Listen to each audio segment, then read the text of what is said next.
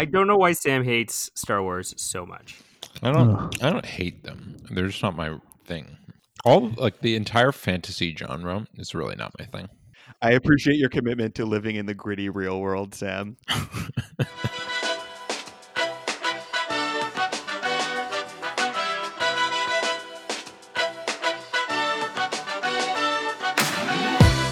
Welcome to Ontario Loud, the podcast about politics, public policy, and current affairs, hosted by recovering political and policy staff right here in Ontario. I'm Chris Martin. I'm Sam Andrey. I'm Alexi White. And I'm Alvin Tedjo.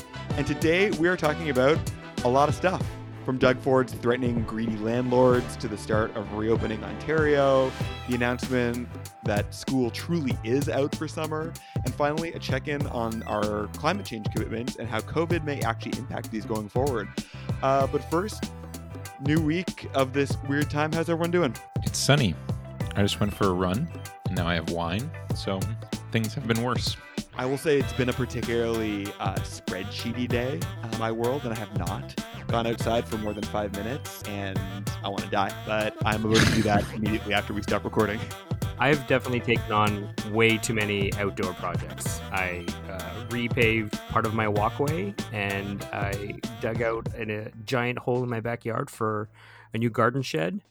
And uh, yeah, this has taken over my life now. But that's why you have children to make them do those things, no? Yeah, if you watched my Instagram, they helped me. Uh, they helped me dig. Just hard at work yeah, gotta gotta keep those. Uh, I'm I'm sure they're as effective and efficient as like real contractors would be. Yeah, and and they're free. They're free manual labor. It's great we, we should be teaching that in uh, all the schools. But actually, that relates to one of our topics today. So let's dive in. I'm going to start today with talking about evictions in Ontario. We're coming up on the end of another month, and so it's a timely topic. One of the many relief programs that have been rolled out to help mitigate the economic damage from COVID 19's shutdown is the Emergency Commercial Rent Assistance Program. This program provides commercial property owners, so if you have a store or a business of some kind, with assistance to cover 50% of rent payments from eligible tenants for April, May, and June, provided that the owner also forgives some of the rent and at least 25%, and the last 25% has to come from the tenant. Um, eligible tenants are small businesses or not for profit to pay less than $50,000 per month in rent and who have temporarily ceased operations or have experienced at least a 70% drop in pre COVID revenue. So they're trying to work some element of like your business has actually been hit in this. Ontario is paying about a quarter of the estimated $900 million cost um, in partnership with the federal government. And while the program's application doesn't open until next week, many small businesses are claiming their landlords have told them they aren't planning to apply. And unlike residential evictions, where the province has halted enforcement, no action has been taken regarding commercial evictions. So on Tuesday, in response to this whole, Premier Ford issued a warning to property owners stating, quote unquote, don't force my hand, work things out because I'm trying to compromise here. We're giving you 75% of what you're asking for. Nothing drives me more crazy than greedy landlords taking advantage of people and small business owners that are just trying to keep their head above water. Friends, what do we make of that? Should the province be doing more?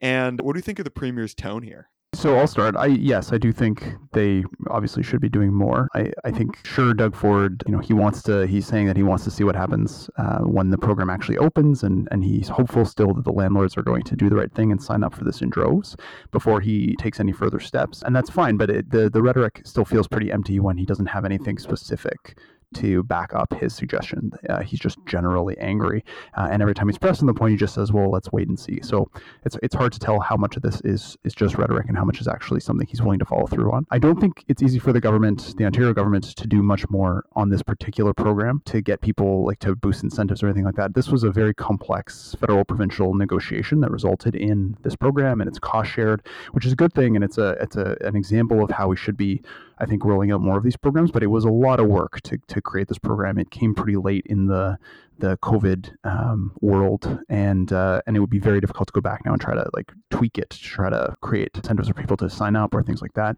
But there are easily things that the province could do on its own to step in and help small businesses, and that's been the case from the beginning. I mean, if we go back to the Ontario government's response compared to many other provinces, they uh, trumpeted that they were you know investing 17 billion dollars in this big response plan, but but 10 billion of that was really just deferred payments of things like taxes and stuff like that, uh, and then a whole bunch of the rest was investments in the healthcare system, which we need to make because obviously there's a, healthcare emergency right now, and then most of the rest of that was uh, energy relief because keeping energy bills down seems to be the the number one thing this government wants to spend money on these days. So um, they really haven't put their money where their mouth is, and, and it doesn't feel like he's ready to do that on this rhetorical point either, which is which is too bad.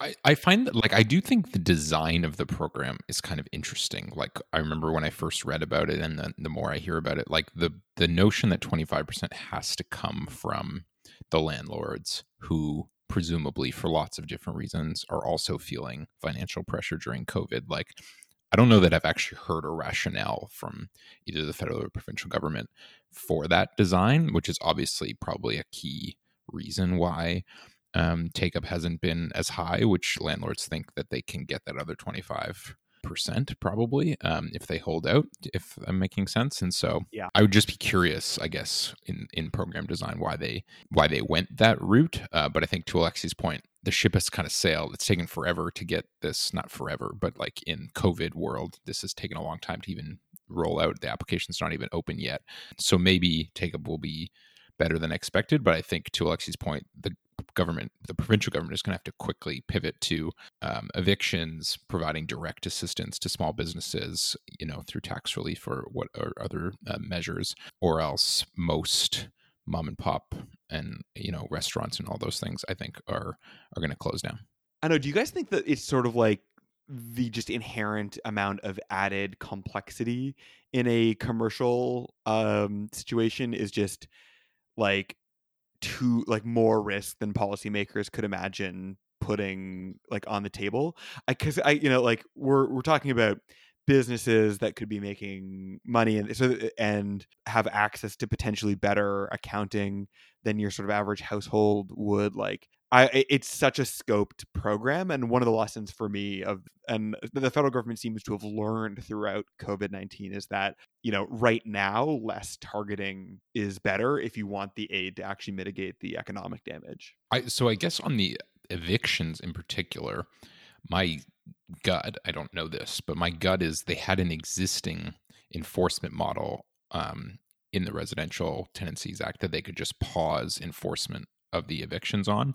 There isn't a similar model on the commercial side. Like there is no provincial policing of commercial evictions. And so they would have to go pass legislation to change and cr- basically create a whole construct around the provincial role in commercial evictions.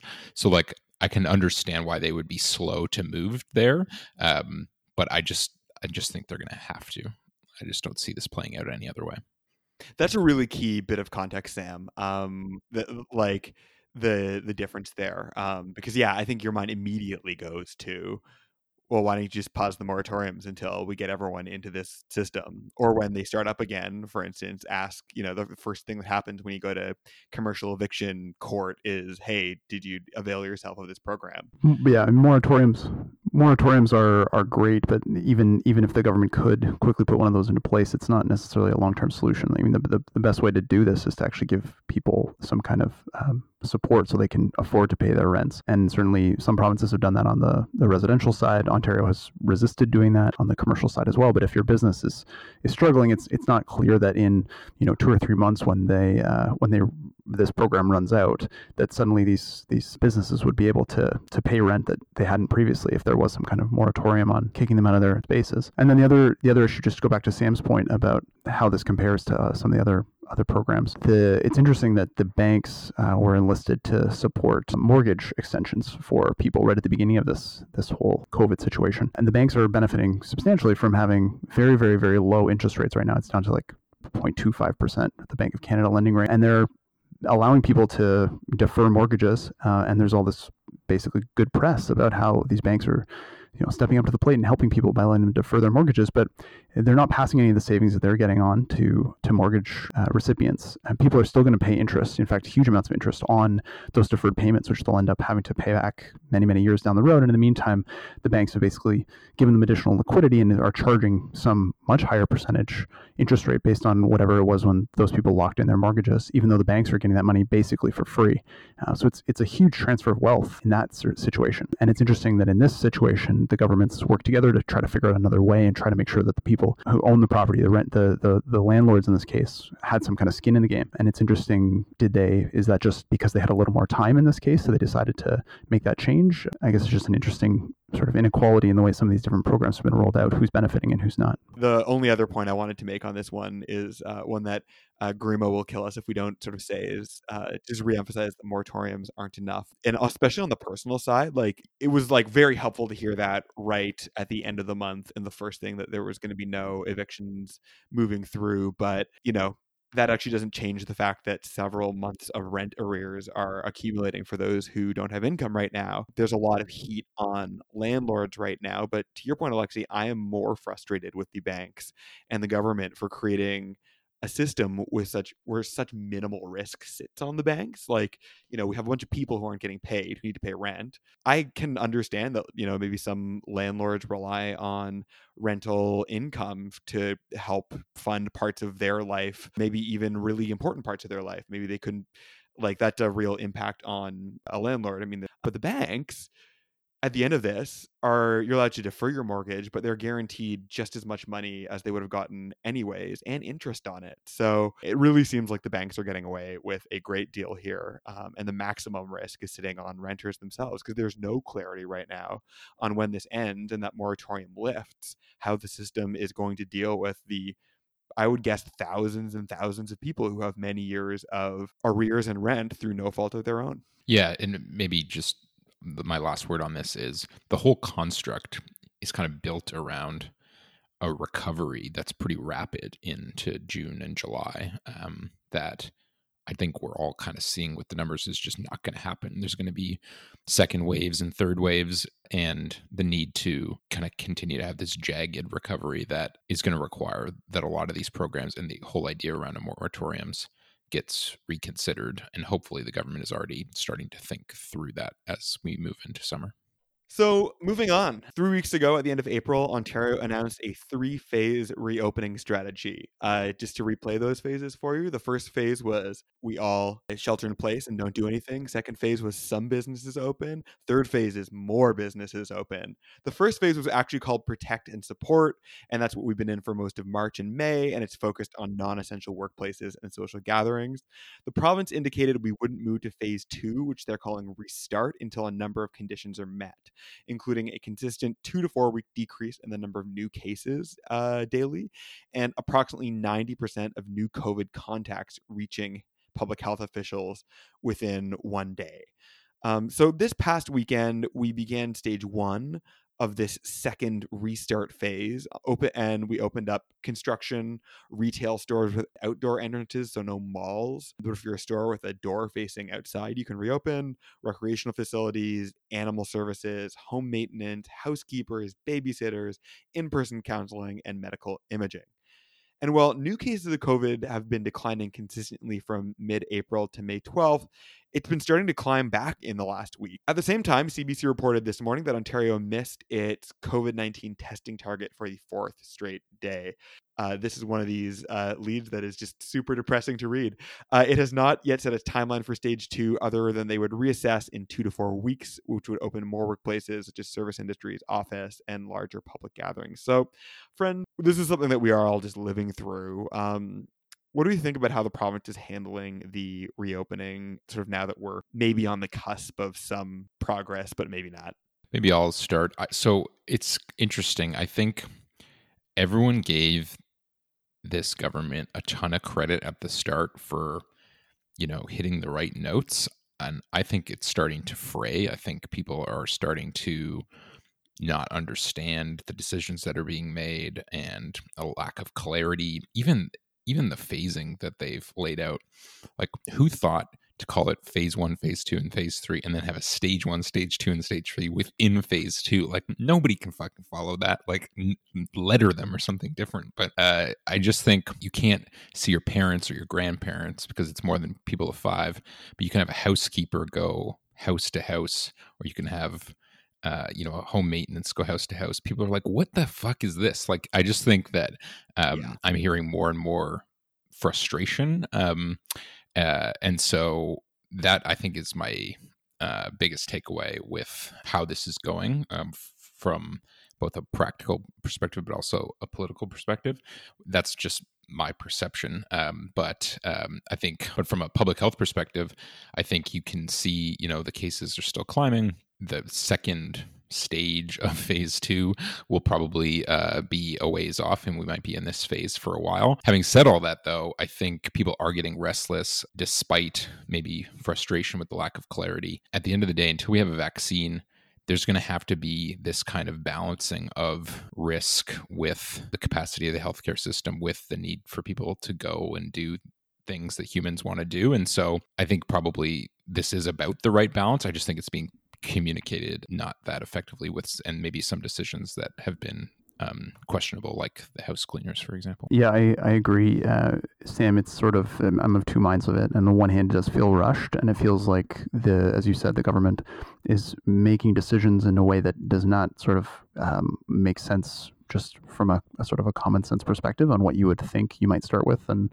uh, what you wouldn't start with. Um, and so I think you're right. That has people sort of scratching their heads. But at the same time, there is, I think, a lot of pent up energy around the idea of getting going. And the government has, has really started to sort of dangle that uh, carrot in front of people. And, and I think a lot of people are just willing to sort of start trying something different and i think uh, there there's probably a lot of willingness to if it doesn't work to to go back again but um, the the not knowing if we could reopen and whether that would have a big impact on the number of cases, I think, is uh, something that is difficult for people and and makes them want to at least give something else a try.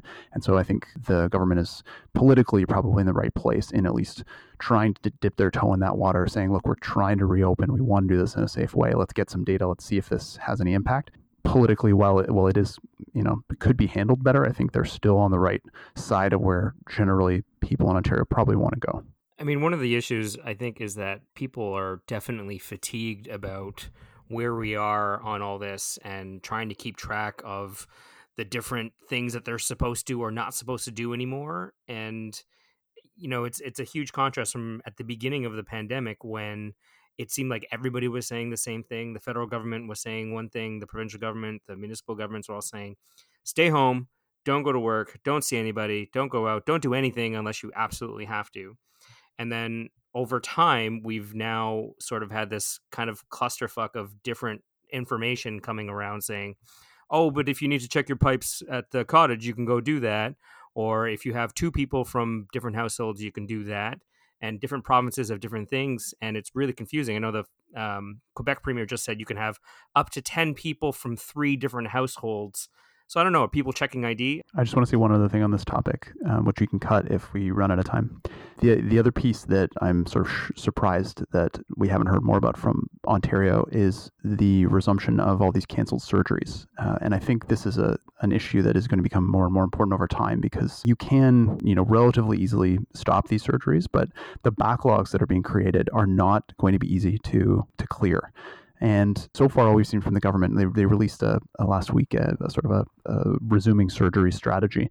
Didn't say anything really about how they're going to get rid of this backlog. We already had long wait times for these surgeries. You can't easily uh, increase OR capacity. It, it, there's no there's no uh, clear plan for doing that. How long it's going to take. All of they've really said is here are the kinds of steps that hospitals need to take in order to start doing surgeries again, which is great, and that's the first step. But uh, to be this far into this and to not have uh, the Ministry of Health have put out some kind of more detailed idea of when we're going to be able to work through this and how we're going to be able to work through this and what it's going to cost and what it's going to take. Uh, these kinds of things, like the impacts on our healthcare system, are going to have ripple effects for quite some time. And I'm just sort of surprised this issue hasn't received more attention in Ontario, and and it, it is going to come back for sure. There's just nothing you can do about that. These surgeries are very important to a lot of people's quality of life. And if they're not done, there are often serious longer term impacts on their health uh, that can be avoided if we can get our, our act together here. So that's just another area of this that I've, I've sort of been surprised at how little information is coming from the government, and I think that's going to have to change. Okay, well, one last bit of uh, exciting pandemic news. On Tuesday, Ontario announced that elementary and high schools will remain closed for the rest of the school year. It indicated that childcare centers and summer camps may open the summer as part of the next reopening stages, but overnight camps would be canceled.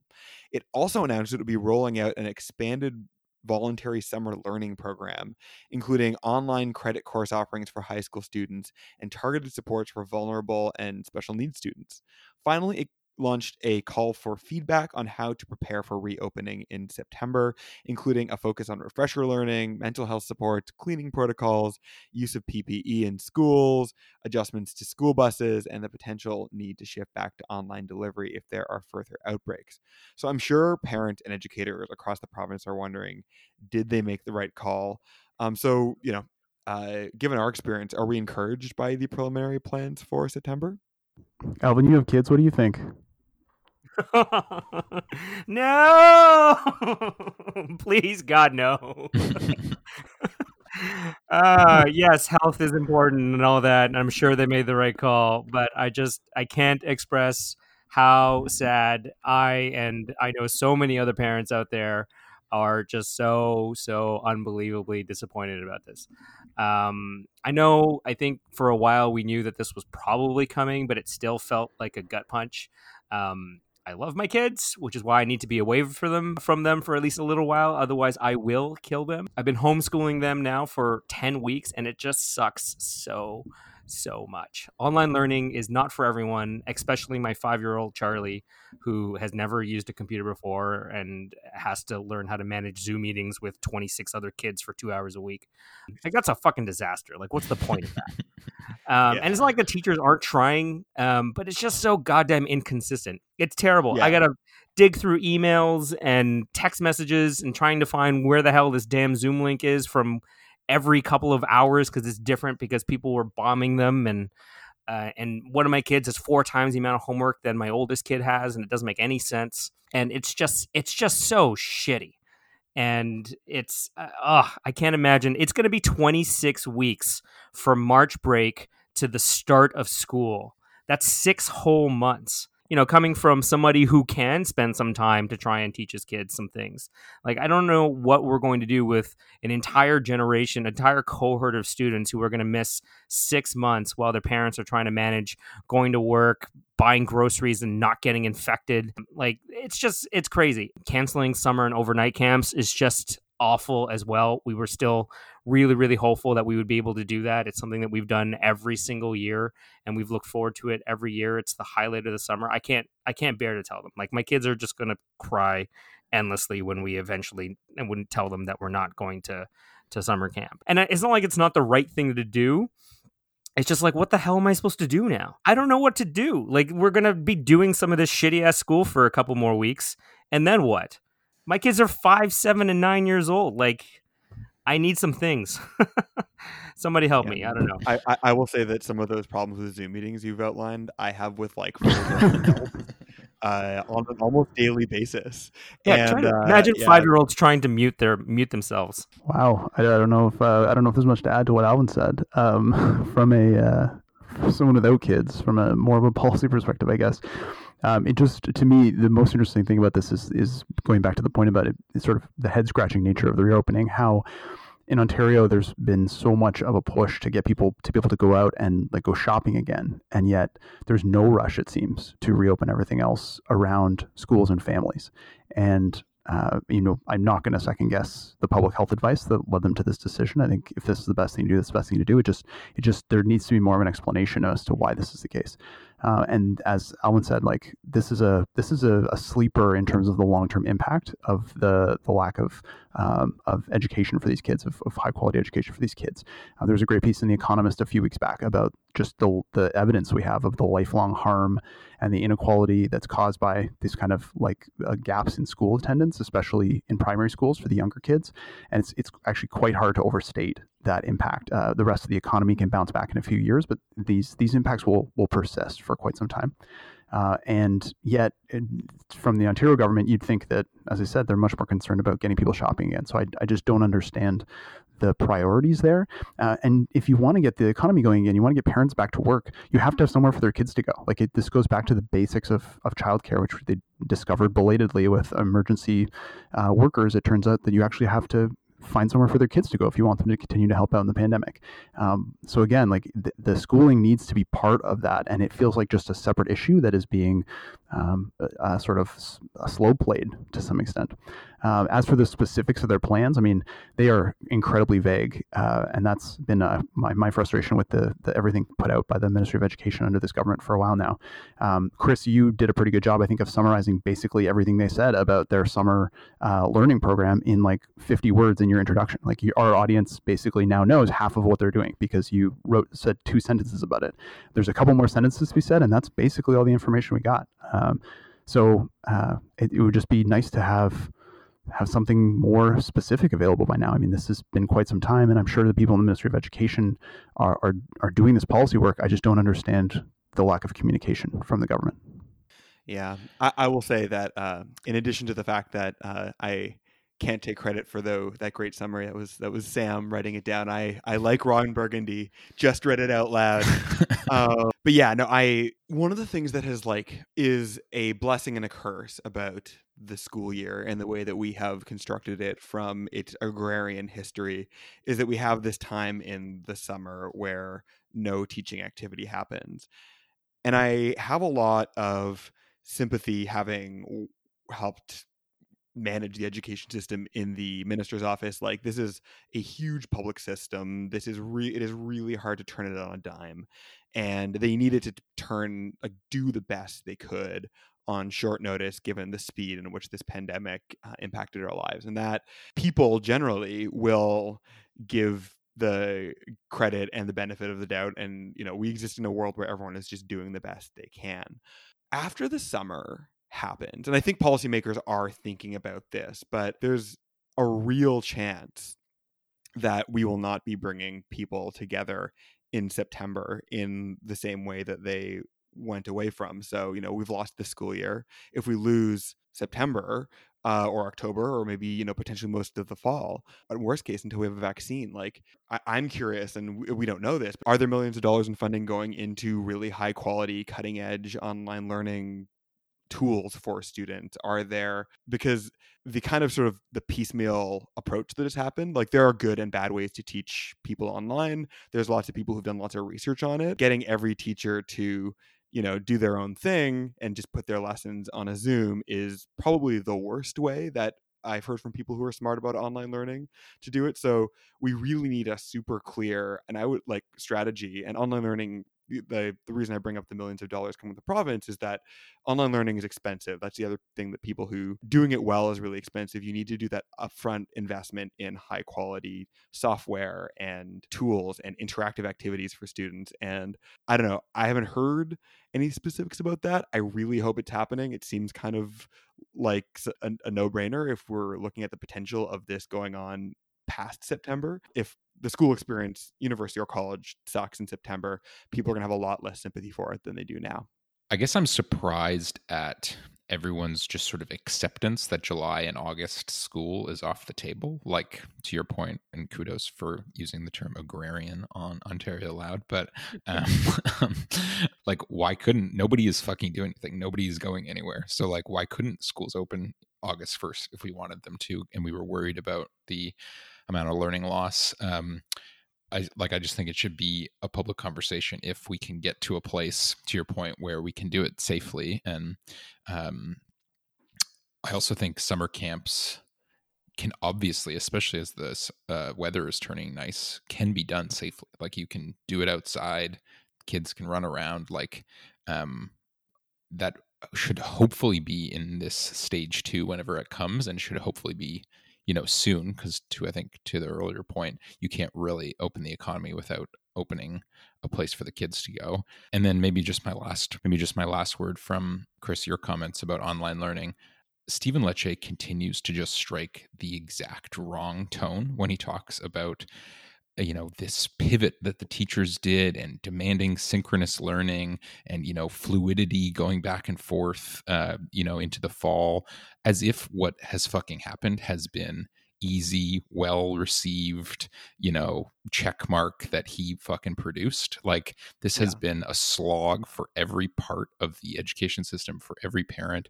Uh, it's not going great uh, for most people. Um, to Alvin's po- points earlier, um, and like there will not be fluidity because to, to your point, Chris, like to redesign a system of 100,000 teachers and 2 million kids online like is not going to happen. It is impossible to do and so like a lot more humility in the fucking tone would be would I Hear, think, go a long way those are my thoughts Yeah, we should devote a whole future pod to the number of institutions uh, in Ontario that have roots in agrarian norms. That is my suggestion. um, not not to belabor it, and I might actually just cut this part out, but it is so fucking true. Like, why? Especially if part of the school, like, if we can't actually have the number of kids, if we actually can't put twenty two kids in a room together, which seems pretty likely, like we could do a blended model where like you only come in some of the days of the week and you learn online some of the other days, and it goes all year, and that's how we balance it out. Like, you know, just you know some places are doing half days so that you know the parents can work at least half the day every day like there's there's ways to do it right like like and the fact that those are not being discussed in way more detail to alexi's point i don't understand BC's got uh, two days a week for primary starting in June, and uh, one day a week for middle school, and then uh, high school staying remote because it's less important that they have face to face instruction. Uh, and they've got all these detailed plans. There's like going to be tape zones around every desk and distance between desks, and kids have to like follow lines as they walk through the hallways and stuff. Like it's very, very detailed, the stuff that they've managed to put out. And I, this goes back to the earlier conversation. Like they're, it seems like Ontario is now suddenly asking for input on what we should do to like open our schools again. It's like, what what have they been doing? I mean, I'm sure, as I said, I'm sure that the people who work in the Ministry of Education are all over this, but the lack of information that the political side has been willing to release about it is just uh, frustrating to no end.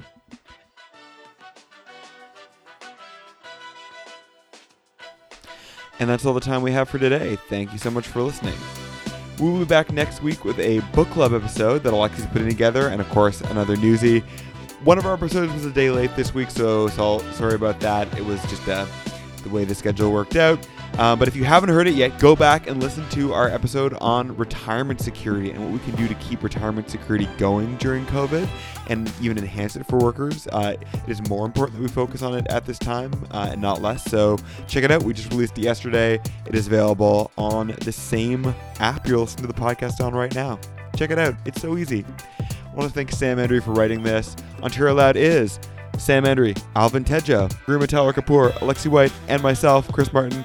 Aisha Anwar and Harman Muddy do some of our research. They do social media, they do communications. They're amazing. If you want to get at us, you want to talk to us, you can do it. We're accessible. We don't got much to do right now. Get at us at OntarioLoudMail at gmail.com, Ontario Loud on Twitter. See you next week.